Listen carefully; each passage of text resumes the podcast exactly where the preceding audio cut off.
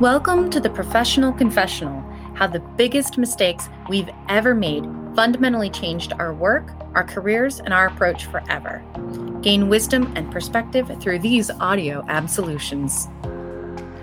Today's guest is Steve Teare, a serial entrepreneur whose core mistake killed his career momentum, corrupted his personal morals, and plunged him into homelessness before he could pick up the pieces. But I'll let him tell you more about it. When I'm asked to guest lecture at Washington State University, this is what they want me to talk about usually about how knowing who you are is very important to how you're going to interact with other people and the business decisions you make and how to compensate for your weaknesses, that sort of thing. Okay. So, what happened before you knew who you were?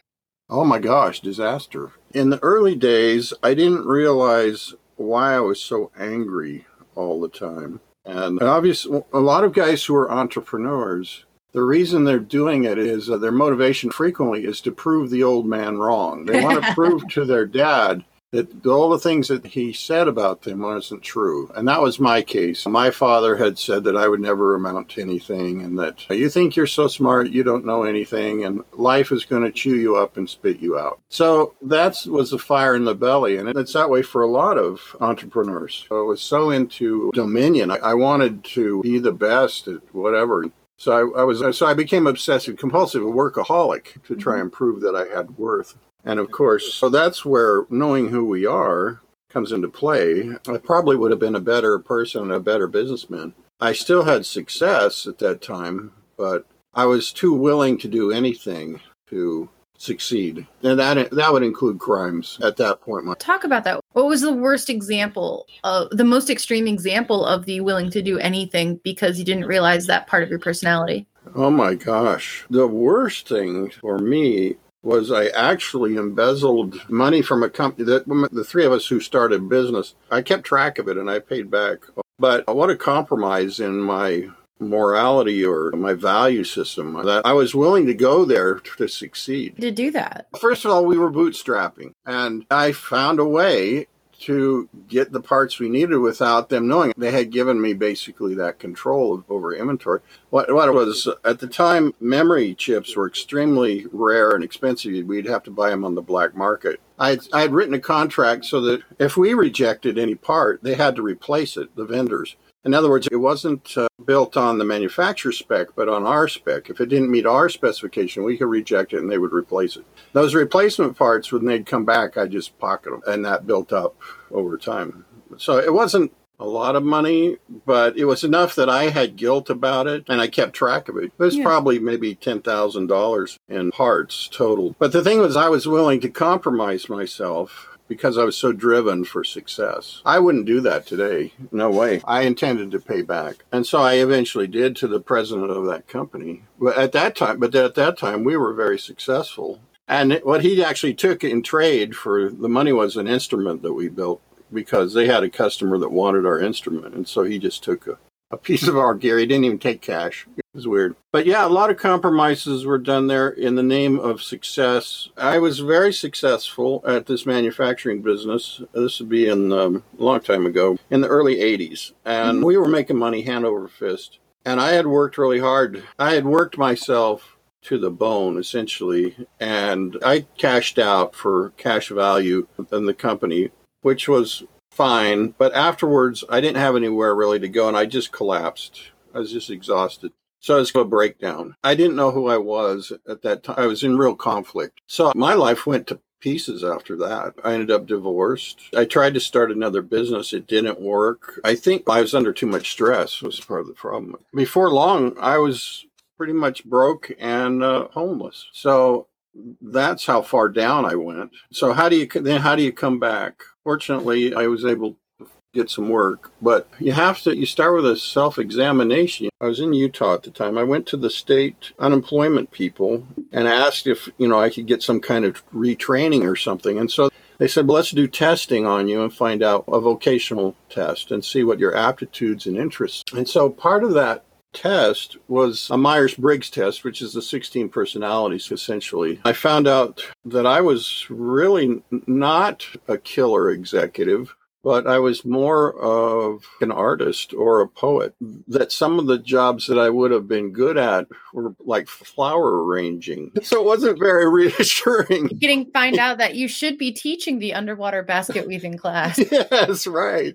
So it was, I was like, holy cow, what a wake up call. I did learn though that my personality type did make for a good entrepreneur and that because I have a big imagination and good intuition, that had benefits, especially in marketing. So I learned that. But another part of the test also was an IQ test. They gave me the test and I had a great, I had a lot of fun with, that part of the test. And I didn't even know it until I went into the office there. They said, We got your results. I said, Okay, what, what does it tell you? He says, You can do anything you want.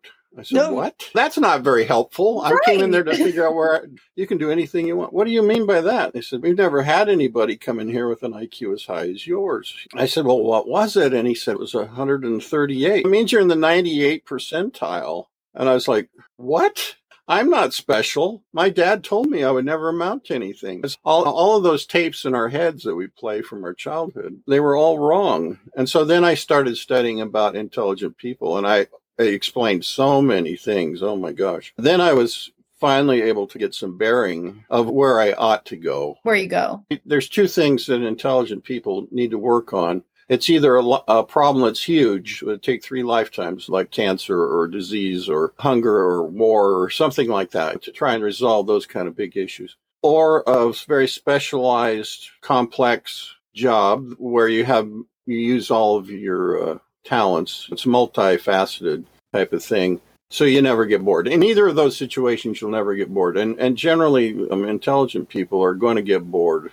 In fact, I had even gotten bored at uh, the company that I built because I had everything running so smoothly. I just sat in my office. I didn't have anything to do. Mm-hmm. Mostly the problems were people problems and cash flow. Those are not creative. Mm-hmm. For me, they weren't creative and I wanted to be creative. So I realized those things at that time because of the crisis that had come upon me. I had to go through that failure to really learn who I was mm-hmm. and my potential. Your personality may drift a little bit, but and values can change, obviously, with circumstance. Like, for example, I compromised my values at one point, but and that changes over your lifetime. So it's like fun to take every now and again to see where you're at. One of mine that was really high was creativity forever. The idea that your values can change is really relevant, I think, especially because uh, my sister right now is trying to decide what she wants to do with her life after she gets married. She's decided to put her job search on hold, but she's been wrestling. She's good at several different things, but should she try mm-hmm. for something where she has fun doing what she's doing, mm-hmm. but she doesn't really care about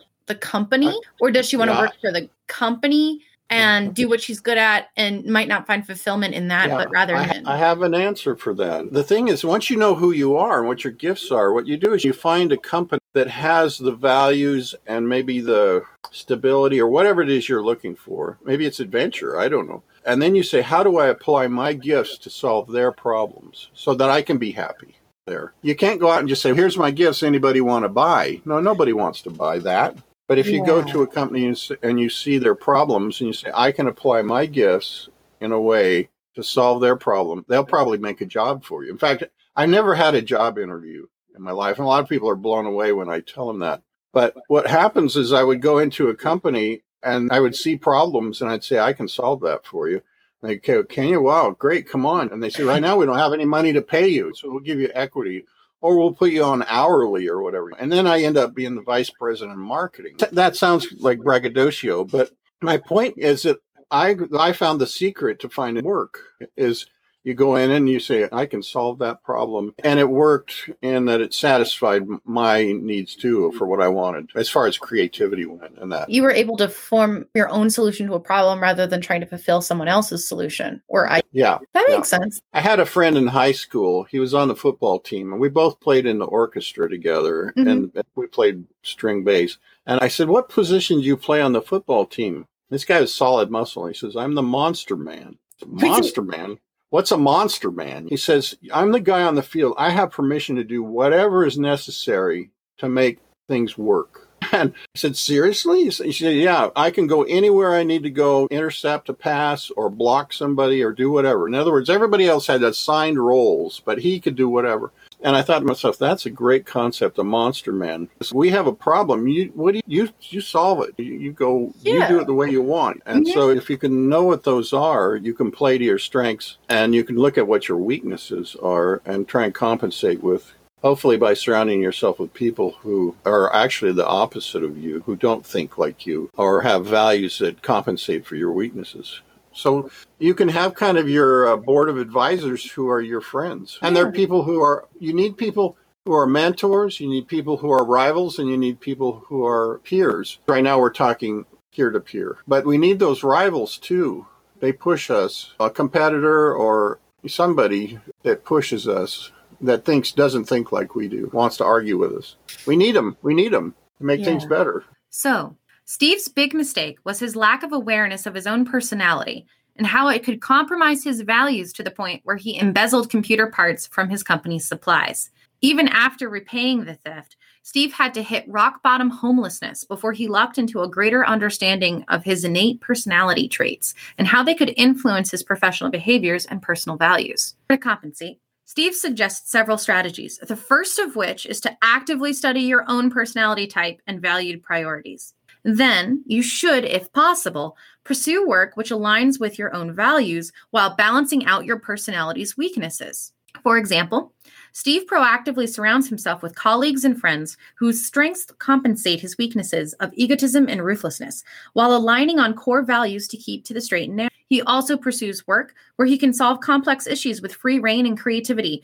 As a company's monster man, rather than maintenance issues like ongoing responsibilities and repetitive projects, or even just plain people problems. Today, Steve owns or contributes towards several companies and different projects, including a killer website page speed consultancy, which is oddly enough how he and I met. He also pursues his own passion projects off the clock, including an audio murder mystery in 10 parts, which I still need to listen to and I swear I will. You can find out more about his work at pc-podcast.com slash Steve.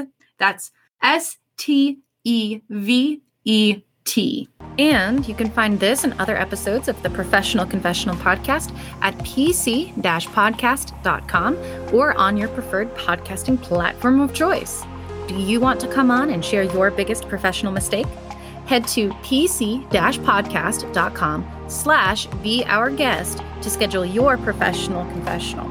Again, that's pc-podcast.com slash be our guest. In the meantime, please share this episode with someone you think needs to hear this today.